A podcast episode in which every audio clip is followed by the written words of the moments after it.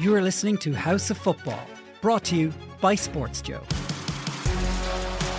Hello, I'm Eric Lawler. Welcome to episode 36 of House of Football with SportsJOE. Delighted to say I'm joined in studio by Keith Tracy and Enda Cole. Lads, I'm going to start off this podcast by saying, oh, nah, nah, oh, no, no.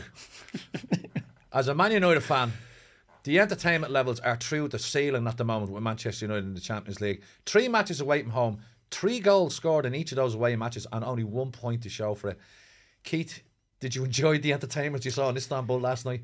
I did. I, I really enjoyed it. I thought it was a great game. I I was uh, I was doing a bit for the radio last night, and I said it's like a game out of the nineties. It's just people going, the two teams going back and forward. And look, the I think Galatasaray going forward are better going forward than they are defensively, so they're always going to try and, and blow teams away rather than, than suck up pressure. But United were exactly the same. Thought we can't really try and suck up too much pressure here. Let's go and swing a few punches and very, very good. Mistakes all over the place. I know the weather wasn't great in the build up to the game. It was a bit boggy and a bit slippy, but yeah, for for an Arsenal fan standing back and watching that, it was absolutely brilliant. But Onana, like it's such a brilliant start from Garnacho when he scores that goal. Brilliant little layoff from uh, Bruno Fernandes to nutmeg uh, Bowie and get him in.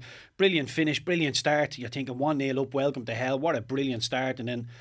Oh, now again, Bruno Fernandes goal, then they go 2 0 up, an absolute warrior scorcher of a goal using that technique. But yeah, that that's Ziyech goal. That that should not happen at that level of football. I know he takes a step behind the wall and he's anticipating coming up and down. It doesn't exactly fizz past him. It's not 100 miles an hour.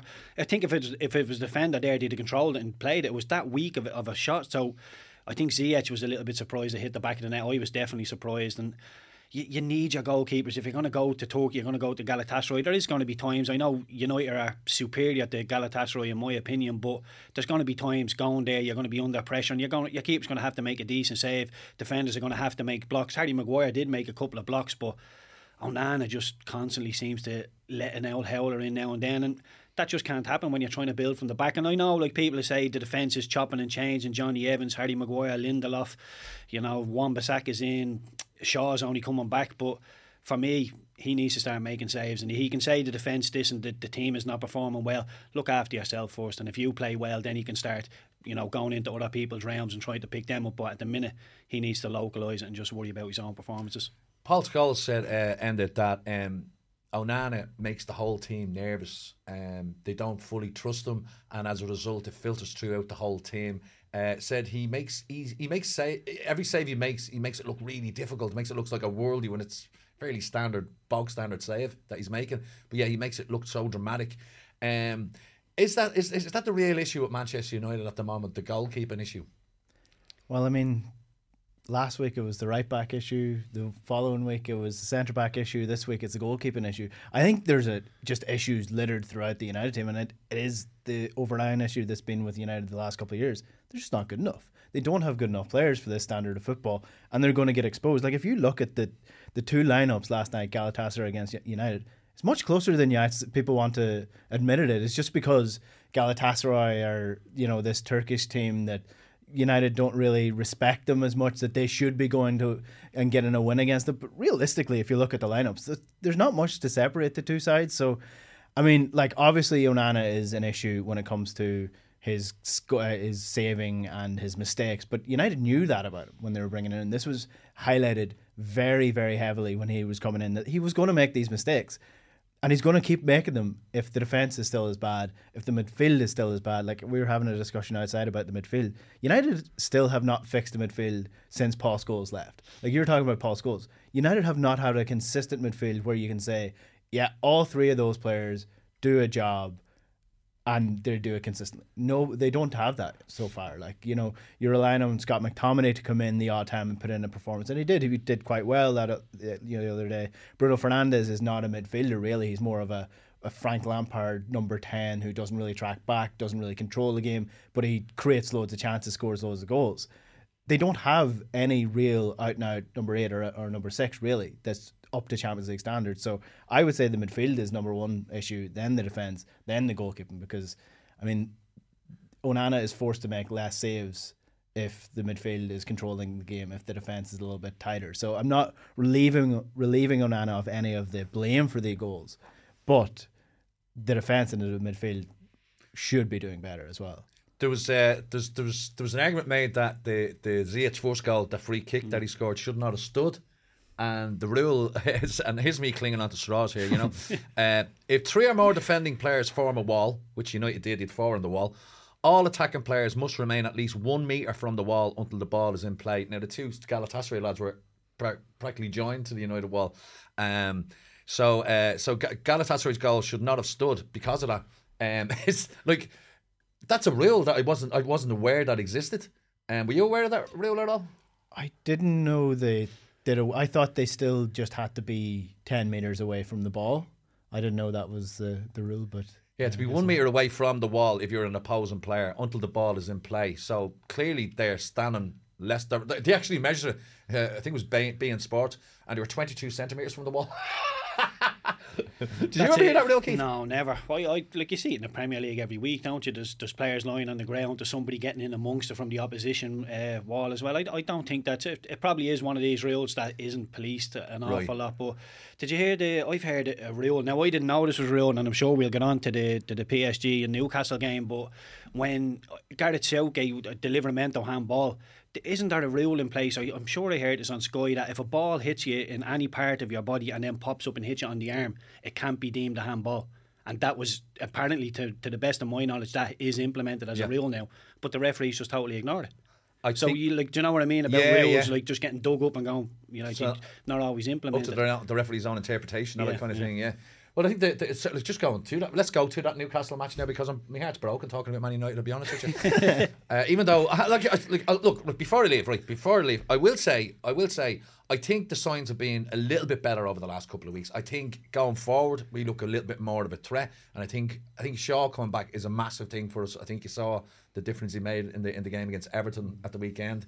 Uh, we just ha- we just look more solid when he's there. I we look more solid conceding three goals again, but you know what I mean. I think overall he brings so much to the team, and once he gets up to full speed, full fitness, I, you know, it'd be like practically like a new signing for us. Um, but I think there are potential there. Kobbie Mainoo, you said we have defense, we have midfield problems, and we do. But Kobbie Mainoo, not to put too much pressure on an 18 year old, but he is the future. I'm really impressed with him. Uh, Roy Keane obviously rates him as well, being a, a big midfielder himself. Um, right, that's all I've got to say on Manchester United. We'll move on to that match you you just mentioned there, Keith, the uh, Newcastle PSG game. Newcastle are decimated with injuries at the moment. Like they're they're playing with it. Like we saw all the players on the on the bench the other night, all these seven year olds, Alex Murphy included. Um, and yet they went to Paris, uh, were leading 1 0 until the very, very last kick of the game almost, and get uh, they concede a scandalous penalty. What did you think of the award of the penalty? Uh, it's just modern football now, is it? Like, football is infinitely worse as a product, as an entertainment thing with VAR. Because you're seeing all this all the time, and it's so frustrating. Like, imagine being in the stadium where, like, it's frustrating watching this at home when you know what's happened. Imagine being in a stadium and you're trying to figure out what went wrong here. Why is this a penalty? And you can't because they don't show the highlights on the, the screen in the European games. So you just you're just in the dark. So as a traveling fan going to that, not knowing what's happening, that's terrible. You're the paying customer. You should be able to know what's going on in the game. But as a TV product as well, it's just getting worse and worse and worse. And the sooner they get rid of VAR altogether, I don't buy this argument that you can't go back. You can. You can just scrap it and say pretend it never happened and stop changing the rules for five years and just bring football back to where it was. And li- like mistakes are going to happen. Mistakes are still happening. Like that as adds you to the said, drama. You know, it, Yeah. it, it adds to the drama, but it also takes away from the, the product as well. Sorry, I meant a- to say pre VAR when the referee made a mistake. yeah, like it- drama like kind of yeah. you you'd have a conversation about the referees for about five minutes in the pub after the game, and then you'd move on to the football. Whereas now it's all about referees. Every Yeah, when- podcast, every TV thing is about when, referees. when a referee makes a mistake, you can you can stomach it because it's one Yeah. man or maybe a couple of linesmen or a woman, you know, knocking about, and you say that's fair enough. But when you have every angle under the sun and it's been slowed down and replayed and replayed, like that Livramento handball, I think everybody looked at that and went, no, no, it's not a penalty, and the, whatever. The, and it should be said that I thought the referee had a brilliant game. I thought Well, he he's was supposed to absolutely. be supposedly the top ref in the game, Well, isn't he? I, I thought he let a lot final. go. Uh, Mbappe threw himself on the ground a couple of times. There was a few tackles, and he just ran past and "get up." And I thought, brilliant, nice, strong referee, and we're getting a decent game here. But when you know when you get sent to the monitor, is that code for you're wrong, change Yeah, your decision? because be, very it? rarely will a ref actually look at it and go, "I'm sticking with what I what I thought." And I think when he gets sent to the monitor, it's code for we think you're wrong, and he thinks right, I better bow down because these are these are having a brain trust behind me, so I'll go down. But if he doesn't get sent to the monitor, I think it's it's nobody's going to give out. It's never ever a handball and. You won't hear me coming to Newcastle or Eddie Howe's uh, defence too quickly, but they deserve. Being an night. Arsenal fan, of course. Yeah. No, yeah. well, they deserved a big night. They deserved a big European away day. And for, for, for 90, 95 minutes, they were absolutely excellent. I thought Kieran Trippier kept uh, kept Mbappe really, really quiet. Then Dembele was quiet on the other side as well. Almiron was brilliant.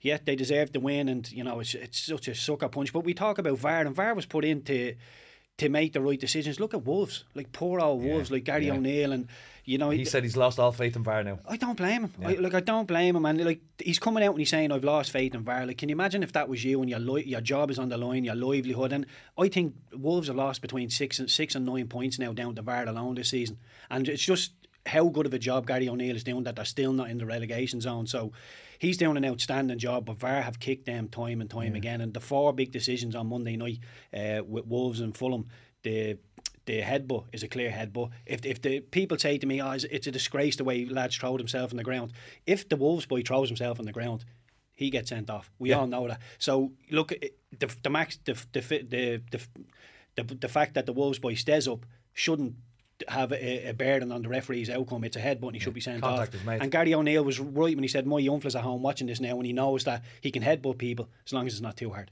Yeah. You're like, what what is going on here? Well, Some of the decisions are mental. But like, what what is the breaking point for it? Because the fans don't like it, the managers don't like it, the players don't like it. So that's the three sta- key stakeholders in football. and they're not getting So- the big decisions ex- right. Exactly. That's the so main thing.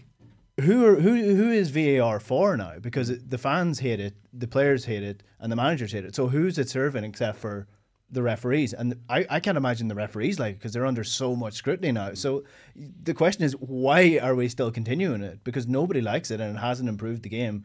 So I mean, why are we continuing to move on? Oh, we'll change this rule to maybe help VAR. We'll, we'll change the handball rule again. That'll help VAR. Oh, we'll tinker with the rules of what VAR can get involved with.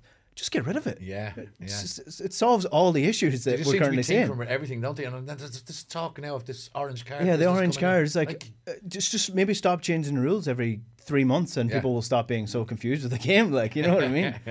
Um, just on Livramento though, I mean, what a player that fella is. Like, I mean, saw him at Southampton. Uh, he came from the Chelsea academy, went to Southampton, outstanding. Had a bad injury, went to Newcastle.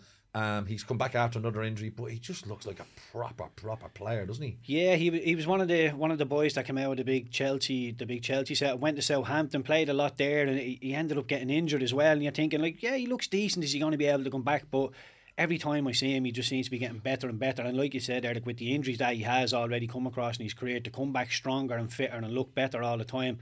Yeah, looks really good. And like I said, kept Dembele quiet. And, you know, I've seen Dembele in the Aviva, very, very hard person to keep quiet. So for Livramento, such a young man to do that, like a, a French international, very, very good winger, very quick, very tricky, can go left, can go right. So Livramento deserves all the all the praise he will get for that game. And yeah, I think he's you know to play left back as well. He's Yeah. he's, a, he's, a, he's a right back, so to be playing left back, it's not as easy as people think. You know, just throw them over there and you can do it. So yeah, for for such a young man to be doing them sort of things in the Champions League already, it looks good. And it's another one of those boys. I have to I have to be honest. When Newcastle bought Livramento, I thought they've got Kieran Trippier there, and you know Trips will be there for another couple of years, and they've one or two others. I thought not sure they need him, but he, he's just bustled his way into that team now, and he, he looks like somebody who's going to start moving forward, which is again at that age excellent. Yeah, he looks almost irreplaceable already. Like he's made such a big and the and the, the, the Newcastle fans, as passionate as they are, they welcome they've you know welcomed him with open arms, and he's he's a hero, new hero on the with the Geordies. Your Yeah. thoughts on Livramento? Well, it just goes to show like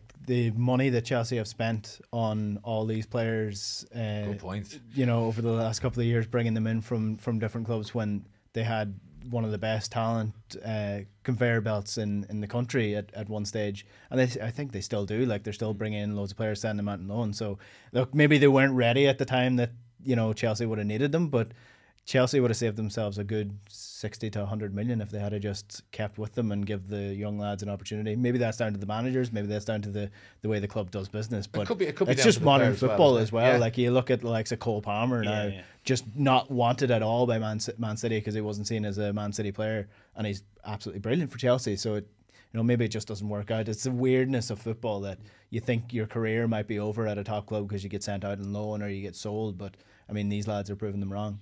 Are talking Livramento is probably uh, uh, a dark horse now to be selected for the England squad for the Euros, and I don't see why not. You know, he just continuously seems to be getting better and better, and uh, who knows what a ceiling is, kind of thing. Like you know, Yeah, Um, the, the, the competition in that English squad, I know, right it's back, it's ferocious, isn't it? isn't it? Jesus, wept. Even in Trent Alexander Arnold, like people say he's one of the best right backs in the world, and he's getting into the English squad as a midfielder. It's ridiculous, isn't it? But yeah, Livramento, why not? Why not put him in there? he really is. Uh, right, you must have been a happy boy last night. Uh, your your your lads Arsenal against Lens. Five 0 at half time, four 0 up after twenty eight minutes. I think it was. Was it? Yeah. Um, five 0 I didn't see the game, Keith. Um, six different scorers, uh, and uh, yeah, he must be a happy boy. Yeah, um, I don't look. at Lens are they're at this level of football. They're not. They're, you know, I wouldn't call them minnows, but Arsenal should be beating them. I didn't think they'd beat them anywhere near as convincing as they did, given the trouble we had in the four, in the reverse fixture with them. But yeah, look, I, I thought it was a really good performance. Every time we went forward, we looked like we scored. Jesus. When he's fit, Martinelli looks better. Saka looks better. I know individually they're, they're outstanding players can, and can win a game at the drop of a hat. But when Jesus is through the middle, they all just look a little bit sharper, a little bit better. And yeah, look, I, I really like the Arsenal team. I, I'm I'm very very excited. I know it probably doesn't show it on the outside because I, I'm I'm an Arsenal fan and the, the, it's the hope that kills me. So yeah, I, I don't think we can compete in the Champions League and the Premier League. I think we're going to suffer in one of them. So look, if you were to if you were to offer me give Manchester City a race and a, a close finish, you know, finish three to five points behind Manchester City in the Premier League, I think that would probably be success for us. If we get semi-finals of the Champions League, maybe finals, something like that. Maybe I'm being greedy. I think we've had a very good season, but I think Arteta was right in his uh, in his press conference before the game. And he said domestically we're back on the scene. We're in the Champions League. We're, we're throwing punches. We finished second last season. We're, we're giving Manchester City a decent race. Now we need to put the building blocks in place to become a big boy in the in the Champions League again. So yeah, look at very very good last night. It's exactly what we expected, but it's only three points. You know, we've moved on to the next stage now, so it doesn't mean we're going to win the Champions League. So I wouldn't be getting too carried away with it. I think when we come up against the real elite, you know, the Manchester Cities, the Bayern. the Real Madrids, Yeah. the Bayerns, we might come a little bit unstuck, but. Yeah, look, I, I think we're a club going in the right direction, and you know, considering where Tottenham and Manchester United are at this minute in time, I'm happy with me lot at Arsenal. And a lot, a lot of people say you should be the man tomorrow and blah blah blah. But look again, looking at Manchester United and Tottenham and the direction they're going in, I'm happy. a man United, or sorry, a man who has scored a Champions League winning goal has now suddenly found his goal scoring mojo. Uh, Havertz, Yeah. seems there's two and two games, and uh, probably, uh, probably the weight off his shoulders that he needed, kind of thing. And uh, Yeah, just taking his time to sort of get bedded into the system. That's sort of what happens with the Man City players at, with Pep, and you kind of see that with Arteta as well.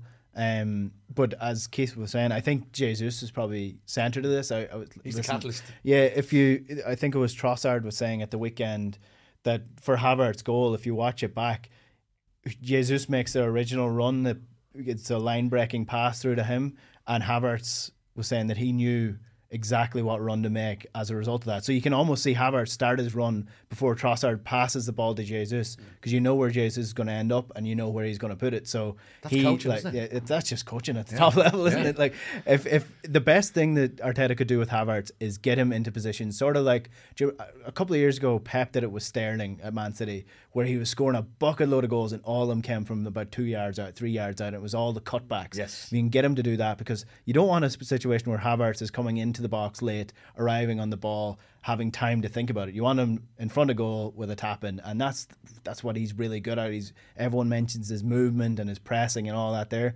So take as much pressure off him as you can on the ball, and he'll do the rest. So I think I don't know if he's going to be the the signing that brings Arsenal to the next level, but he's definitely going to be one that you can slot in if you know Martinelli's injured or Trossard isn't playing or or Saka gets injured again. You can trust him now to throw him in, and the pressure is probably off him now. The the whole embarrassment of you know you know like when you become almost like a meme for for people to throw at you. I I don't think he's that anymore, so that's good for him. I didn't see the City game, um, but I was absolutely chuffed that they were 2 0 down at half time. But of course, then they came back and won 3 2 uh, against Red Bull, who who they beat 7 0 earlier on this year as well. So I suppose uh, Red Bull will feel that they're making progress. Um, um, but they were, they were, I think City were through anyway before, regardless of that result, weren't they? They, Yeah, they, yeah. they pretty much. Um, the, the, the reports I read, though, and, and looking at some of the City fans, was saying that it was a very un Manchester City performance in the first half. They were 2 0 down, twice beaten by the pace of, of the lad who scored the two goals for Leipzig. Um, following on from the, the one all with Liverpool at the weekend, uh, are City are City cooking at the moment, Keith, or are they just just just you know flexing their muscles and getting ready for one of these runs where they just go on and just decimate everyone? Yeah, I think I think it's that one. I think that uh, I think that when we turn the corner in January, the last couple of weeks in January, City will just be starting to hit their stride. And look, at they're already you know absolutely flying. I know they come down a level, but you referenced the first half against Leipzig. The second half was unbelievable. Like I know they beat them seven 0 in the first game. But they're not a bad team. Leipzig are a decent, decent team. You're 2 0. Top Bundesliga team, yeah. Exactly, you're 2 0 down at home. The, the the City fans, not a lot of them, you know, torn up. That's not a big occasion for City fans. So th- there was little pockets of of uh, seats every now and then. But you could tell that they get in at half time. Pep gives them a bit of a rollick and gets them back out, and, and they go and flex their muscles and win the game the second half 3 0. So, yeah, look, I, I wouldn't. I think it's a very hard one for City to get motivated. There's so many big games going to be coming up that when you when you look at it, they're already through. It's a bit of a dead rubber. The fans aren't even, you know, the the, the, stands aren't full. It's a rainy night. It's probably just one of them where they thought, ah, we'll turn up and win this game. But again, the, the the other side of that sword is the second half. They needed to turn it on, and they did, and they went and blew Leipzig Leipzig away. So yeah, I think they flexed their muscles in the second halves. But if you want to start, you know, grasping at straws. They did show holes a half Yeah. uh, in the first half. They were standing on the halfway line. I think the boy's name is Openda. Got in behind them a couple of times. Some decent finishes. So they are showing little weaknesses at the back here and there, but. I think they'll be a lot more switched on when the likes of an Arsenal or a, a Spurs, you know, Chelsea, whoever it is, Manchester United come to town. They'll be a lot more switched on, a lot more up for it. So you've Arsenal City who are definitely through. Um, there's there's a chance Newcastle will go through, and even a tiny chance that United could still go through. Um, but Celtic ended. Celtic uh, beaten 2 0 by Lazio. Not two late enough goals, but it's their 15th game in a row without a win now in the, in the competition. What's the story ended with Celtic and the Champions League? Celtic are very like Ireland in the sense that about 15 years ago they had a really good team. And I think the were- Lazio they were- supporters thought Celtic were Ireland. Yeah, Did you see the yeah, well, yeah. They had a really good team, and they were on par with the best of the best in, in Britain. And that's where Ireland Ireland were on the world stage, and they could go toe to toe with anybody. They don't have the players anymore. The systems are in place that the big teams are richer than ever. Celtic are poorer than ever in comparison to them.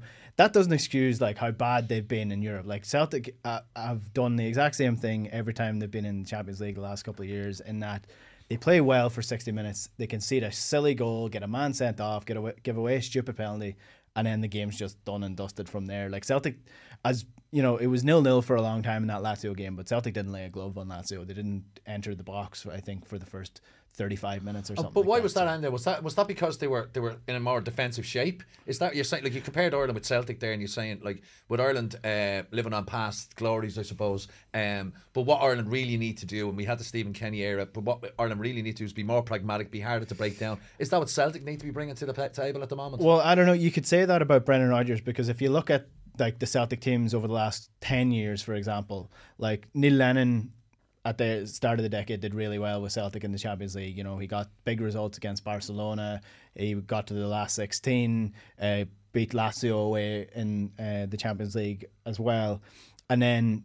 Brendan Rodgers has the worst record of any manager in the Champions League, but that's because he's been managing with Celtic in the Champions League mainly so like Neil Lennon was pragmatic, but Neil Lennon Neil Lennon's team in the early 2012 like 2012 was much better than this one, like much more powerful. They had European style players. They had, you know, Victor Wanyama was the midfielder for example. He was big, physical, strong, but also could play a bit. Whereas Celtic at the minute They've got decent players, but none of them have the physicality when it comes to the Champions League. They all run out of steam after like 65 minutes, 70 minutes, and none of them are particularly quick. None of them are particularly creative.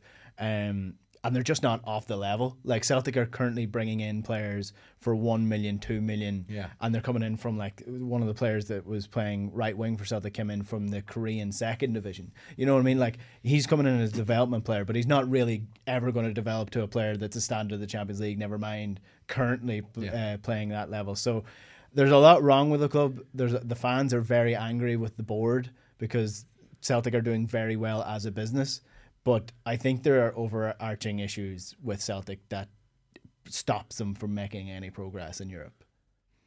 and they're just financial. The financial, it's the financial golf, but also it's the, the the reality of being a club in Glasgow.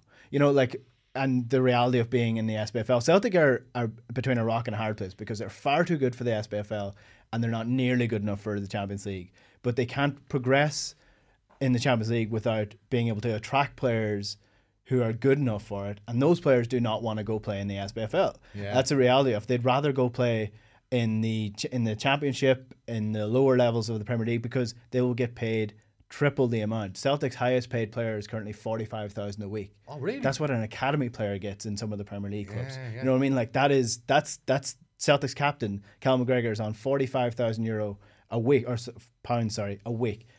You cannot attract top level talent, Champions League level talent for that. So you either need to be like a Red Bull situation where you scrap the entire thing and just go for full blown development. But again, Scotland doesn't have a development league. They don't have a second league for the younger teams. They don't have a youth league. Celtic's underage team is current a reserve team is currently playing in the Highland League, which is the equivalent of playing, you know, top level Leinster Senior League. You know what I mean? Like that's that's where the top level uh, talent in, in the country is being developed for Celtic. So they have two options: go to the senior team and try break through, or go to a team down in England.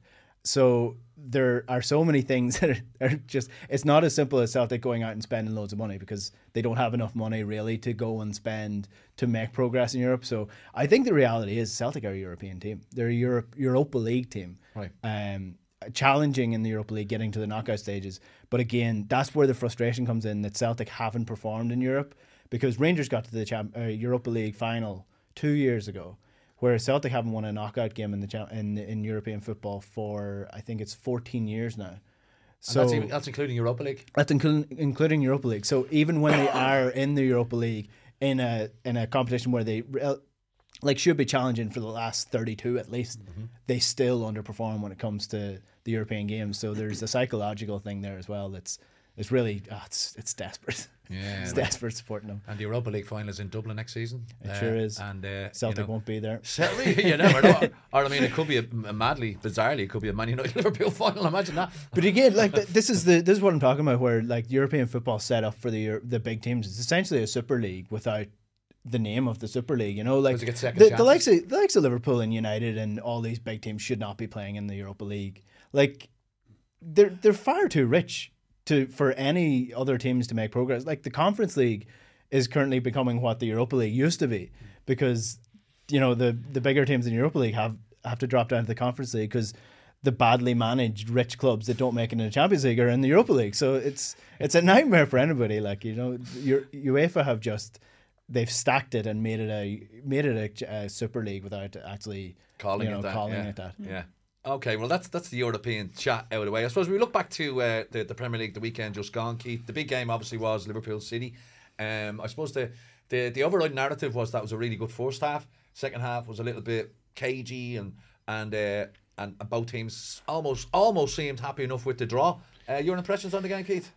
Uh, yeah, I thought I, I thought um, Liverpool, Liverpool and City. Hold on, I'm gonna have to get this up. I'm bleeding drawing a blank here. It was one all. So basically, uh, what's his name? Uh, Trent scored the equaliser, That's went right, yeah. over and did the, the, the finger on the lip. When you're a Liverpool fan, you love that. And there's a great picture with Trent with his back to the camera and his finger on his lip, and you see all the the City fans with their fingers up, and the Liverpool fans are saying "hanging in the Louvre." It's an, it's an absolutely beautiful picture, beautiful, beautiful uh, uh, picture. Your your impressions on, that on that game? Do, Well, yeah, you were chatting about City earlier on. I mean, the one thing I'd say about City is they're currently doing what they're doing without the best player in the Premier League, and that's Kevin De Bruyne. Like he's been out injured since the start of the season, and the thought of City hitting the stride that they always hit after Christmas, in the same way that United always did it after Christmas as well. The league's won after Christmas. They're going to be doing what they're currently doing with the best player coming back from injury, and if he can get anywhere near his form from last year, especially his link up with Haaland, he's one of the reasons Haaland scored one of the like demolished the goal scoring record last season. So I think, unfortunately for Liverpool, why they look like they are hanging on and they're doing well to be in a title race, I think the title race will be over by the end of February. Really? Yeah. Okay. Uh, interesting thoughts there yourself, Keith? Yeah, no, I'm refreshed now. Um, the, the the big thing for me is I thought Doku against Trent Alexander Arnold was a great battle all day long. Really, really good battle. But for the Haaland goal, Trent Alexander Arnold's defending when Ake picks up the ball. I think it's Szoboszlai comes over and, and Alexander Arnold, and he just jinks in between the two of them. And Alexander Arnold just just goes, yeah, whatever, no problem, go on. And then it ends up in the back of the net, little pass, Haaland touch goal, and thinking, like, just be a body, do something. You know, I wasn't the best defender in the world, but I was always told, just come back, be a number, make it hard, don't sell yourself. Be a nuisance. He, yeah, he just gives up. Like, if you're going to go and close people down, do it, do the whole thing. And look, at uh, his goal is, is a fabulous goal, but we know he has that side of the game. He's a brilliant, brilliant footballer. When the pass is given to him, if the way he takes it and the force touch and then hits it in the same motion, if he doesn't do that, Eric, the, the chance is gone. He gets yeah. blocked or somebody comes out and gets to him. So the way he does that is brilliant. But that is so basic. He's defending in, in the Ake situation. It, it gives Manchester City a goal. It was really, really poor. I thought City were a, were a better team throughout the game. I think Liverpool probably, I wouldn't call it a, a snatch and grab, but you know they would be very, very happy that he got the draw. I think they were they were the second best team on the day. But yeah, look at Liverpool stuck around and he got a draw in the Etihad. And if you'd asked them that beforehand, they'd have ripped your hands off. So, given how the game panned out, how it went, yeah, I think uh, I think they'd be doubly happy with the point. I think it's a credit to Klopp and Liverpool, and it pains me to say that. Um, that every time they play City, they make City look unlike City, uncity like I would say. Uh, you know, you're so used to seeing City destroy United and anyone else in their path, but when you come up against Liverpool, there's almost like there's almost like a tension in the team. It's like they know, and I think even Guardiola was mentioned. He was quoted recently saying Liverpool are the only team that keep up at night. Yeah, because you know, he's worried about what they can do because they're mentality monsters. They keep running and all that kind of thing. Um, would you agree with that? Yeah, I mean, like I, I was questioning this. Like when you think about the Man City games against Liverpool, I can't think of a rivalry where the both teams bring out the best of each, each other. Like every time they play, that first half was incredible. Like you're just watching the top top players in the league play at their very best, and it's still back and forth because they're level enough. With, I think it's it's a credit to Klopp. It's a credit to the way that he's coached the side to be able to press City and be able to do it. But yeah, like the midfield battle was won by Liverpool, I would say. And then the forward battle was won by City, and then the defensive battle. You know, it was just it was man to man, toe to toe the entire way through. So it was the first half was class, and I was very disappointed with the second half. Yeah, as a result of that, anticlimactic, wasn't it? Yeah, it was. It was. Yeah. It kind of killed the. It just the way the City play in the second half is just when they're when they're winning, they can just keep the ball for you know five six minutes and and tire the opposition out. But yeah, I th- I think. Liverpool are just shy, just shy of City at the minute with the, the quality that they have. What um, do they need then to get there? Do you think? It's. I, I think they need to improve their defense. They they're still very much reliant on Van Dijk, Konate, and Matip, and like Matip is is a great player and had has had a great career. Konate is quite injury prone. You know, Virgil Van Dijk. I don't think he's the player that he used to be. He's still a top level yeah, defender. He's gotten a bit of form recently as yeah, well. I think they're missing both a, a, a solid defensive partnership in the middle and then a reliant goal scorer because while they are spreading out the goals amongst you know Nunez and Jota, um, I don't think they have a, an out and out striker that's going to guarantee them 20 goals a season, which I think you do need alongside Salah, who's still you know banging. Who's guaranteeing you 30 goals a season, yeah. like he always does, yeah. paying my face with that fella. Um, the, uh, the the other uh, Arsenal. So we go back to Arsenal. Um, they say the measure of a good team, Kate, is that you know they can eke out a result when they're not playing well. And I think you know, Liverpool, or sorry, Arsenal were up against it against Brentford the other night, yeah.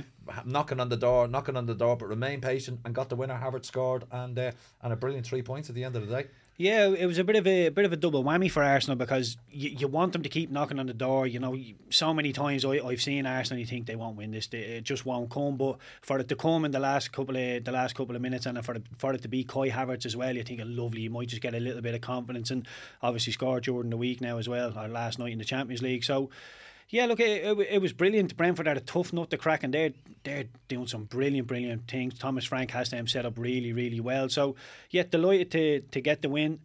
I'm not. I'm, I didn't think it was the best game in the world. I think you know Brentford were there. I wouldn't say to spoil it, but they were trying to nullify a lot of what Arsenal were doing, and largely they did. But yeah, I didn't realise Kai Havertz was quite as good in the air as as, as he is. You know, the the header. He's quite probably- tall, isn't he? He's- he's he is quite tall, yeah. yeah. And even even last night in the Champions League, he had a couple of headers that flashed just wide as well. And I, I remember him marking, geez, he's, he's better in the air than I thought. So he can be a threat. The, the one question mark I have over Havertz is off the ball. You know, how much is he going to give you off the ball? Because so much of modern football is pressing from the front and going and getting after people. And you know, Havertz will run after people, but is he actually running with the intensity to go and get it back? You know, there's a sprint and then there's a sprint A with some token, determin- yeah, yeah. you know, with determination. So, yeah, look, I, at the minute he, he- he's on an upward. He looks like he's doing well, but yeah, still question marks over his work rate. But like when you look at Arsenal's front three with with Jesus, Martinelli, Saka, that's set in stone. Mm. So where's Havertz going to play? I would I would argue then that Rice and Odegaard is set in stone behind him. So there's only one place up for grabs in the Arsenal team. So he's gonna he's gonna have to do very very well to get himself in as a mainstay. But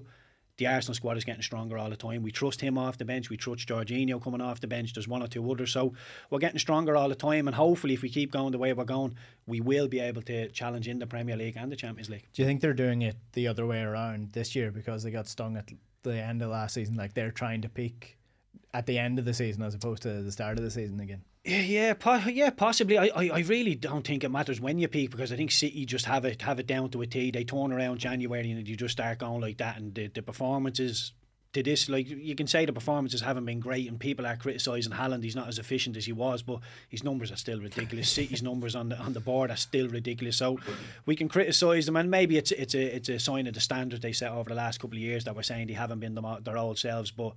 I, I'm fearful of them hitting the accelerator in January. Yeah, I think we all are. Um, I suppose the other big game of the weekend was uh, Spurs Villa. Um, tour defeat in a row now for Ange and uh, so now come here. I know they're decimated with injuries, but so United and nothing says that. Anyway, sorry. Um, but uh, uh, uh, and uh, obviously you're um, you know you've been a student of Ange. An apologist. I, wouldn't say an apologist, but you've been a big fan, and rightly so. He's been a breath of fresh air to the league. Uh, three defeats in a row um, hasn't changed his footballing principles. They're still playing the same way. I suppose they're very unfortunate with the injuries. You see Bentancur coming back, and he's out again for another two and a half months. What a horrible tackle! That was a filthy tackle. filthy tackle. Like I mean, it should have been. Was it was it Cash? Was it? Cash. Yeah. Cash, yeah. He should have got. I mean, when you look at that in slow motion, you go, "Geez, that should have been a red." Mm. You know. Um. Yeah. Sorry, Ange. Tell me. Talk to me. Spurs. Well, he, he started the game um, with no centre backs and um, and, and no no defensive midfielder. So it was a, it was an interesting approach, and you know what? It it, Yeah. it worked really well for most of the game. Like the, some of the football they play It's unbelievable. Like the the first goal that Son scored where he was offside. It was just it was just pinpoint football from players that you're you're not expecting it at all. It was just incredible. Like Son had three goals disallowed for offside. So like I mean, it looks on paper, yes, it's another defeat. But again, this is one of these results where it really could have gone either way for, for Tottenham here. They really could have got a result, and it just like it just doesn't help that they're going into like the roughest period of fixtures as well. So like the re- in They got real- City next, is it? City up Yeah. next this weekend. The reality of it, like they, they could go five games, five defeats. Like I think what is it going to be a big factor for Spurs f- fight for the top four because I think that's what it is now. You can't really lose more than three games and, and still challenge for the title.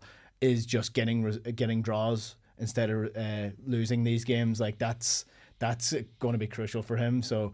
I don't know how you do it with the players they currently have at, at their disposal, but um, he's not going to change the way that he's going to play football always watch Spurs if they're on TV is my only bit of advice because Pure they're just oh, it's pure entertainment. Yeah. Like the two goals they considered were really bad. Like there was one of them. The first goal was a great ball in from Douglas Luiz um, from a free kick, and like that's right on the cusp of halftime. So you're just thinking, Yeah. just keep it solid for the next couple of minutes. Pau Torres goal, yeah. But, yeah. but again, this kind of comes into the, the whole added time stuff as well because there were six minutes added on to the first half. They scored in like the fourth and a half minute, like the fifth. It was like 49 and a half. But like, you know, these goals probably wouldn't happen like two In to three years football. ago. You know Yeah, I mean? yeah, yeah, So, Uh, yeah, it's, it's a nightmare for them fixture wise. It's a nightmare for them injury wise, but always watch them.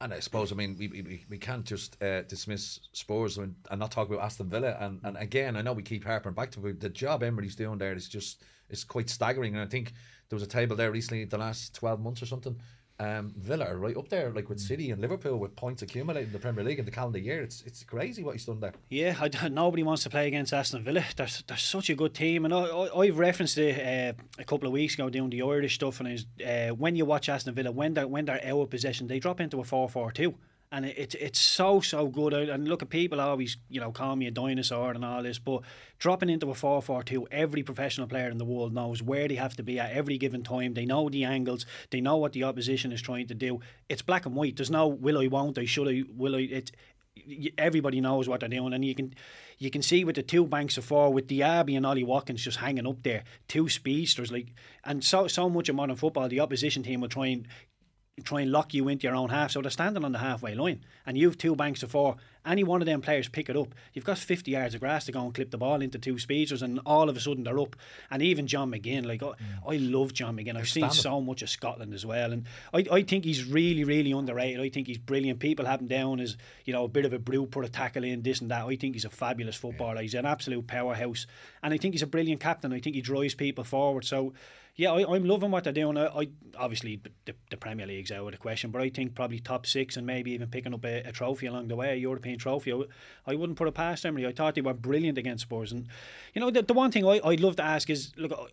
I, I would echo everything you say about about Postecoglou. I love him. I love watching him. But some of the stuff he does is so naive. Like the soundbite when he went down to nine men, he's like, I don't care if we five men, we're going to go for it.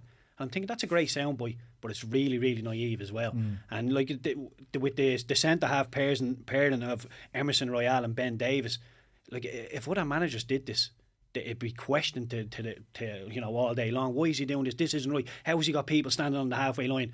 Postecoglou seems to have this air of credit in the bank, and I'm not quite sure where it came from. And I'm not dismissing the Celtic stuff. He was brilliant at Celtic, but this is a new challenge. This is an elite club in England, and some of the stuff he's doing is quite naive. I'm not, look, I'm, I don't want to question it because he's been brilliant, and I know there's a whole host of injuries, but. I think there's a way that you know over the next couple of weeks do you shut up shop and maybe you know nick a few points here and there and then go back to your style or you know you know would the Spurs fans accept that No, I see. I see. I think he's he's one of these you know hardline managers where he, Oh, he he's, he's- he- he- I'm gonna be doing what I do. No matter, no way matter what- no yeah, exactly. And I, I think what what he always references is that. You know, he did it with Celtic when he played in the Champions League, and people were like, "Would you not just play a little bit more pra- pragmatic?" And he's his argument is always, "Well, you can't develop and improve the current game plan unless you try it at the highest levels against you know highest opposition." So, I mean, like I I totally agree. I think he does need to adjust a little bit. This is the highest level of football he has managed at, so I think you might see him pare it back a tiny, tiny bit over the next couple of years. But yeah, I don't, I don't think, see him changing it at all, to be honest. No, look, Um, I, I hope as a neutral, I hope he doesn't. But Yeah. you know, like when you try and put yourself into his shoes and you think tactically, I, I maybe would change that or I just bring that back, and just for even in ten minutes within a game, where you think, well, we're on the ropes here, will we just shut it up for a minute? It's no, we, we'll put another one up front, and look, it's brilliant to watch, but. I just think the Spurs fans just seem to think we're being entertained and we'll go along with it. And I know results in the Premier League have been largely been good, Yeah, but I think he when has. will that turn? Like? he has so much credit in the bank from the start of the season Yeah. of Yeah. Getting and getting Tottenham to play the way they are playing from where they came from. Yeah. I think that's where the credit's coming from as opposed to like anything that he did with massive sea Celtic. change, I think it's just Yeah. the the air of positivity, the players' improvement and the way that the team are playing in comparison to Conte and Mourinho and I suppose they were so low when Kane went out the door that you know, with them playing so well, people are just jumping on and going, "Yeah, we'll have some more of this." exactly, yeah. But defeats do eat away at confidence and belief. And I suppose uh, what Keith's saying is there is like how long, you know, if the defeats keep stacking up, how patient will the Spurs fans be with Postecoglou and will they be demanding a more pragmatic approach going forward?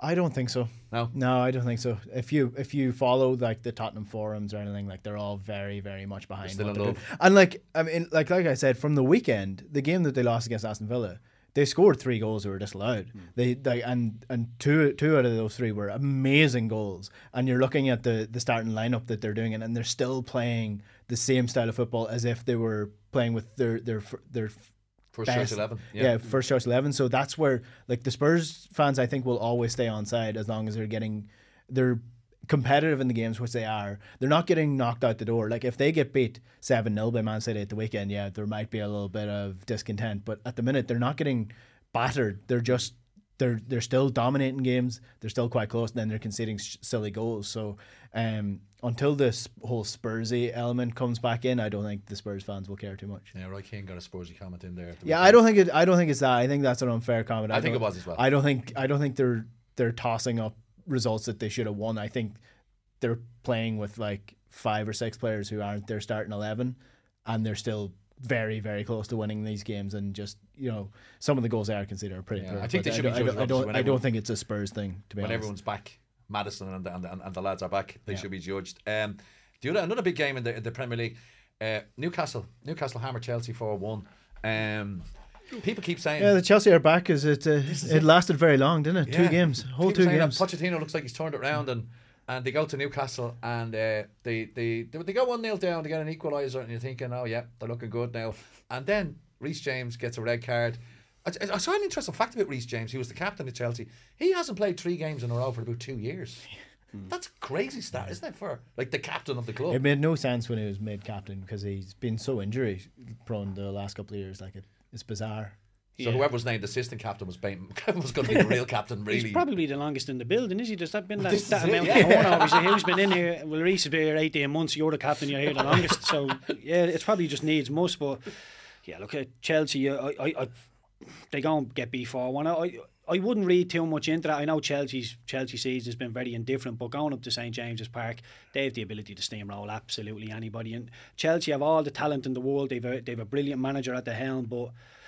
I don't know. You, you can't just squeeze talent into the building and, and uh, you know eke out a team. There has to be different characters, different people. Like with United, uh, other than Amrabat and Casemiro, there's no ball getters. There's nobody who actually wants to go and win you the ball in that midfield. So it takes different characters, a lot of talent, but they need a shape on them. They need a, an awful lot more than that. And look, I I think Chelsea are probably finishing around where they are now. You know, if they, if they were to go top half of the table, they'd probably be happy enough with it because uh, yeah, there's there's one or two performing well, but even Thiago Silva looked looked old the other Yeah. day, and uh, that's the first time you've ever thrown that at him. There was one where he tried to hook it back in the halfway line and just oh, sorry from the boy line and just fell on his arse. Yeah. thinking he's, like, he's an absolute class. He'd want to look operator. old. He is. Like, But this is what I'm saying. What age He- are you, Keith? I'm showed his age. 35. You're 35. I'm 35. Yeah. He's he's four years older than you. I know. So he'd want to look old. But that's what I'm saying. But th- that's the first time I've ever looked at him and thought, maybe Yeah. maybe you're you're starting to turn because he's been absolutely class. And even this season, he's shown pockets of still being able to read the game. But that was the first time I looked at him on the weekend and thought, mm, yeah, not sure now. and uh, he was he was obviously done with the criminally short back pass. Yeah. Uh, yeah. But if, if you if you look at what Keith's saying about the talent in Chelsea, if you look at the Newcastle team in comparison to the Chelsea team, it's exactly the opposite. Whereas like Chelsea have bucket loads of talent, like Newcastle have talent as well. Don't get me wrong, they've some really good players, but they've got far more character about them. You know, they're they bought into the system Eddie Howe wants to do. They've bought into like the whole sort of us against them element that they're they're building. They're not top quality players. They have some really really good players, but overall, you'd say they're probably one of the weaker sides in talent wise in the top four. But they've bought into it. Whereas Chelsea, you know, you're looking at all the talent in the world, and not one of them seems to be a character at all. Not one of them seems to be a leader. So, you know, maybe that'll come for Chelsea, but maybe it won't. No, I think that's I think that's a great word you use and the character. Like you, we, you can go and spend eighty million on a player, but you know all you're really guaranteeing is a bit of talent. You're not guaranteed is he going to come down when the chips are down. Is he going to bite down and do give us a bit? You know, Newcastle. You see that the likes of Dan Burn, or Geordie going back there, Kieran Trippier. You sort of know what you're getting with those Longstaff, characters. yeah. even local even boys. Almiron squeezing Almiron, every yeah. bit of talent that he's getting out of it just because even of, Joe, like, Lin- you know, Joe Linton yeah. was a laughing stock. Like people were literally laughing at him. They were making memes of him and all. And now he's one of the better players in the in the Newcastle team. So even Fabian Schär, you're like, oh, I was thinking surely they'll get rid of him and bring in a world class centre half. He he's looked really really good. So. Yeah, uh, I'm again Newcastle. Eddie Howe, brilliant, but I don't want to be saying that too often. and even like Botman's out injured and Lascelles has come in. Lascelles has been yeah. brilliant. He's the club captain, but he's been outstanding since he's come back into the team. Um, I want to talk to you about the performance of the weekend. Manchester United three, Everton nil. Um, come here, come here. I have to have to I have to talk about a little bit of positivity about Manchester United, and and and the talk obviously was the goal, Yeah. uh, Garnacho, and um, the argument out there was it the best overhead kick seen in the Premier League, and they were comparing it with Rooney's goal. Um, I suppose this, the, the the setup for the match was there was going to be the big protest of the cards. The Premier League's corrupt, and and uh, and after was it ten minutes. All the cards came out because it was a 10 point deduction. Um, but United were already 1 0 up after Yeah. that Garnacho goal. It what do really you think of that Garnacho goal in there? Ah, it was unbelievable, wasn't it? Yeah, it and I'm not having this people like saying, "Oh, he shinned it." Who cares if he shinned it?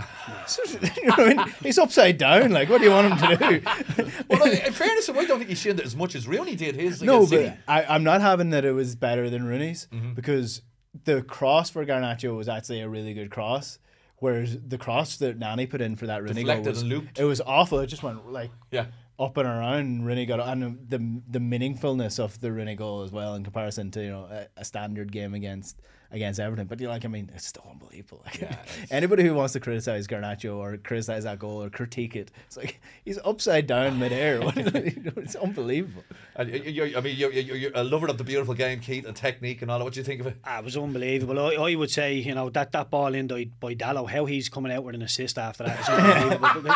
There's a, a time where if you freeze frame it, Garnacho's running towards his own goal, Yeah. and he's like that, and the ball ends up back in that top corner. The way he finishes that, and it, the, the melting pot of, of Goodison Park, we all know the 10 point deduction. The Everton fans had. Had I think it was, Roy Keane calls it justified anger. There was a lot of anger in the stadium. It was really, really, uh, you know, boiling point. So for him to just do that and quieten the crowd was exactly what Manchester United needed. But again, you know, it, I still find it difficult to get get behind Manchester United and back them because although you win the game 3 0 and it sounds comfortable, I don't think it was quite comfortable within the No. game. I know Everton threw a couple of punches. They were they were very very competitive in the game. But yeah, there's still still question marks over Manchester United for me. And I know people say that they're one of the most informed teams in the league. Yeah, I get that, but they're limping over games. And when you when you when you reel off the teams they're beating, they're supposed to be beating these teams. When they come up against the Manchester City, uh, you know, the, some of the Spurs, uh, the big boys, they're coming unstuck. So, yeah, they're beating the ones they're supposed to be. Brilliant against everything because I actually thought they would get turned over. I thought Bruno Fernandes would go there and not be a captain, but he, he's passed two big tests for me. I'm not a lover of him as the, as the, as the Manchester United captain, but Goodison Park and Galatasaray, brilliant, two big ticks. Was it, you think it was, a, it was a good thing he handed the ball to Rashford for the penalty? That's that's In leadership. hindsight, in, hindsight, he'd yeah, look, been eh, that, that, can, that can come back and bite you on the arse. Yeah. If he gives that to Rashford, Rashford misses everything going nick a draw, then he's getting thrown under the bus. But in hindsight, yeah, it is it is good. Uh, it is good.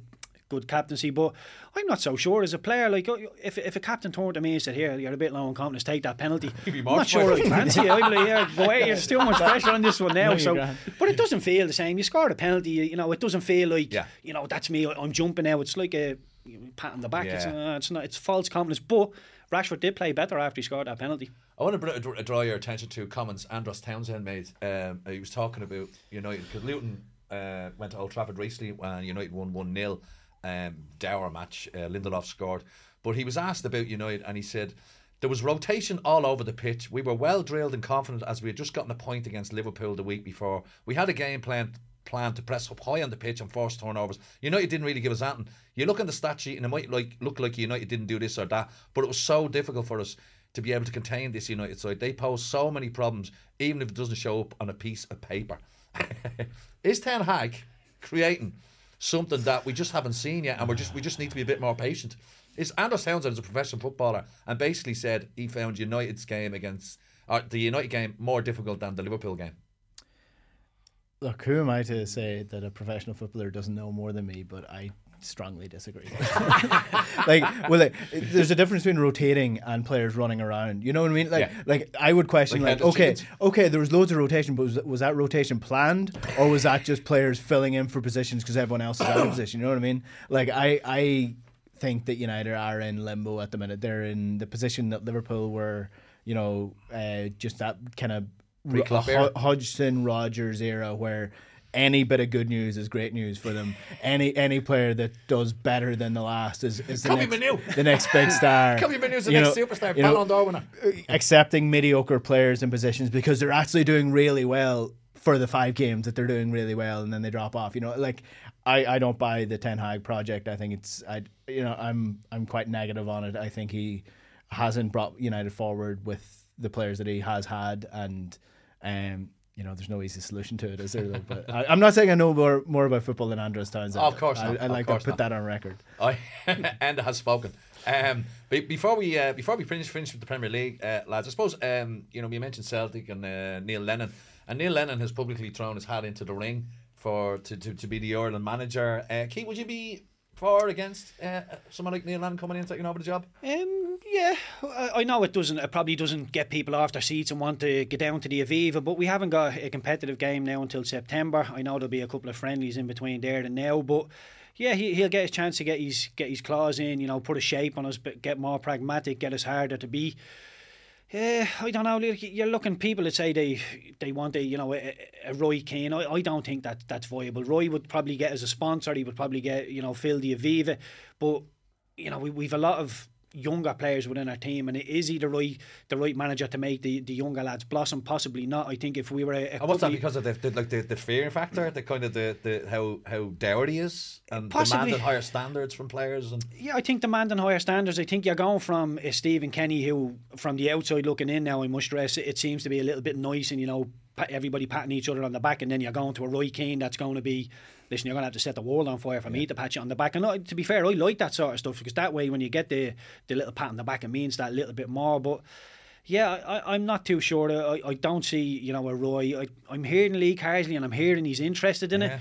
But I, I'm just not sure he, he's a, he's a new modern manager. I would imagine he would have his own way of playing. He will want to play a bit of football and with the success he's had with the English under 21s, I think he would come in and try and do that with the Irish senior team and I think Kenny all over again. Exactly. I think we get 18 months down the road and go, my God, here we go again. But look, I think Neil Lennon won't inspire people to get in and watch the game, but I think we could win a couple of games under him with the bunch of lads we have. As a student of Celtic over the years, Enda, you've seen Neil Lennon and manager. What what what what strengths would he bring to the Irish setup?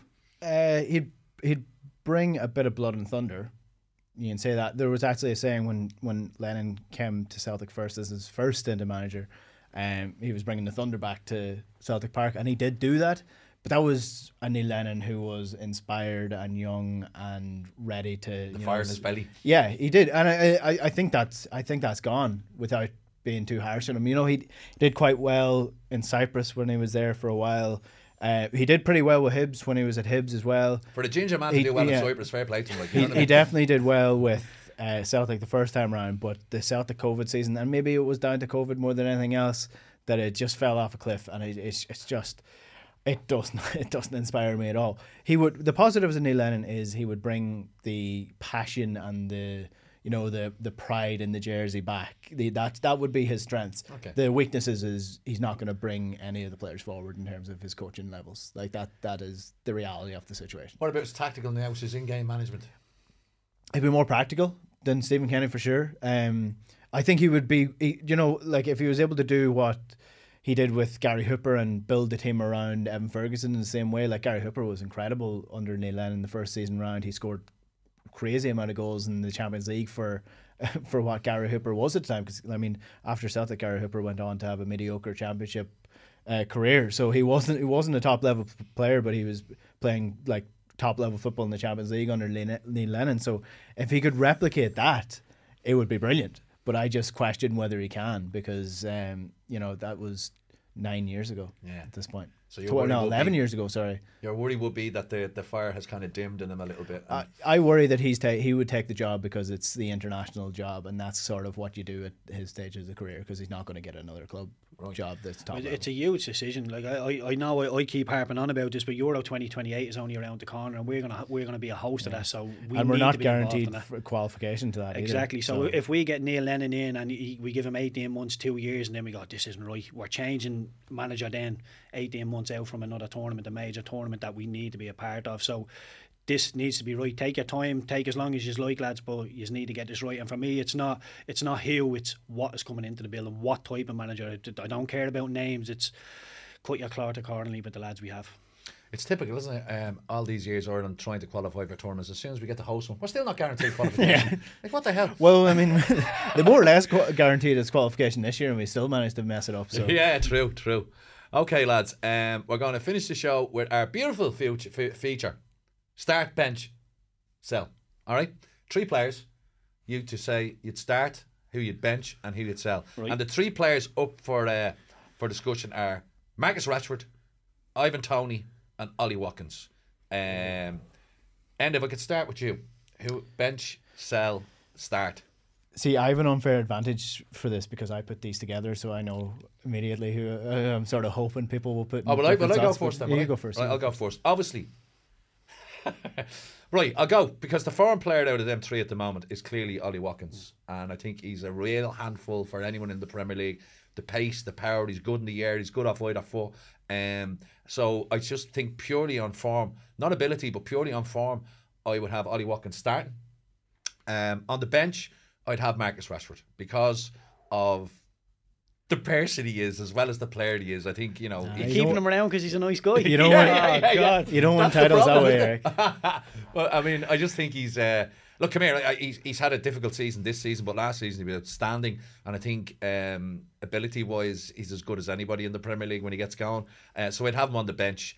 Uh, Ivan Toney, I'm a big fan of Ivan Toney's, and I think any top four club would would benefit from having them in, in him him in their ranks.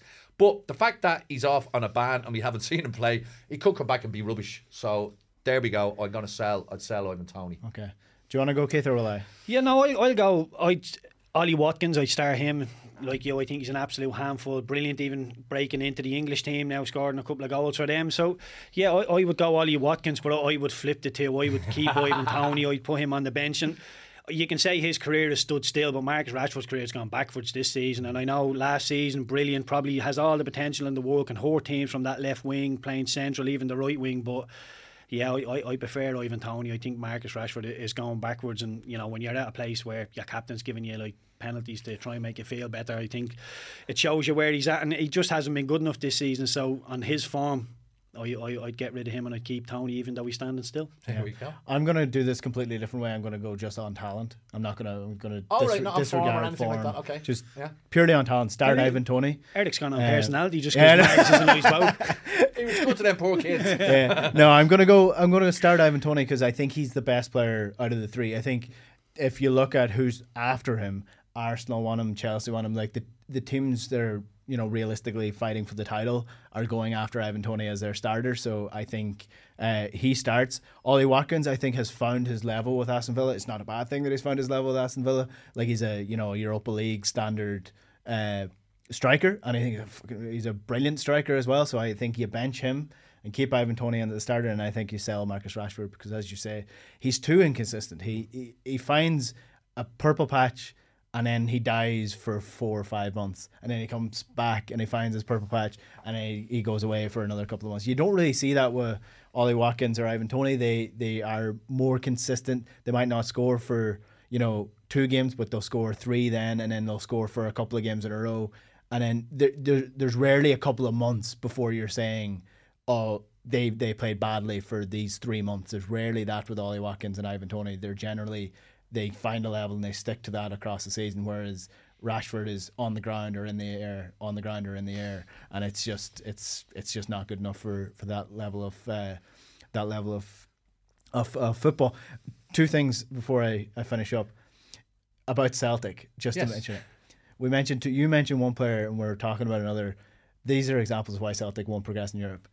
Ivan Toney was available to Celtic. He went and had an interview for Celtic, and um, he said on the uh, Diary CEO interview he did recently that he was told at Celtic that he was going to be a third choice striker before he went to this was before he went to Brentford, and John McGinn was supposed to sign for Celtic, and Celtic wouldn't spend four million on him before he went to Aston Villa. So they, you know, they are also these are the key. Like Celtic went after these players, and they just didn't go through them because they, they either cost too much or they weren't willing to give them the guarantee of football time. So that's also part of the Celtic story of failing in Europe. They've, I wonder they've- how long they they've would had have- a, a lot of near misses with these ca- type type of players. I wonder how long they would have been at Celtic though. You know, McGinn coming in, having a great season, Toney coming in, destroying the, the Premier League. Yeah. Would they be in with Celtic for much longer? Although they would have got a lot of money back, I suppose. You know. Yeah, well, they see, yeah, they, and then you invest that money Yeah. again. So a lot of a lot of that happened. There's a- history's littered with that sort of stuff. I, when I first went to Blackburn, they told me they had a chance to go and sign Zidane, and he didn't think he was any good. Seriously, it's crazy, isn't it? I think that's actually a true story. I've heard Yeah. that before. yeah. I've heard- I've heard that Zidane knocking. Ewood Park. Mm. been amazing. Didn't fancy him. Him and Morten Gamst I saw him at flying Daily around. one night. no, he wasn't playing for balls. He was destroying us, but still, I saw him. Um, right, lads, that's the end of episode 36, House of Football. Thanks very much to my guests today, Enda Call and Keith Treacy. We'll be back next week at the same time. No, we won't. We'll be back earlier. Be back on a Tuesday, right? We'll be back on Tuesday. I was off doing stuff. Uh, conflicts of schedules and all that kind of stuff. If you enjoyed the episode, join the conversation down below in YouTube. Drop a comment. If you like us on Spotify, leave us a review. And as I said, how to spell it is F A N T A S T I C. Thank you. See you next week. You've been listening to House of Football, brought to you by SportsJOE.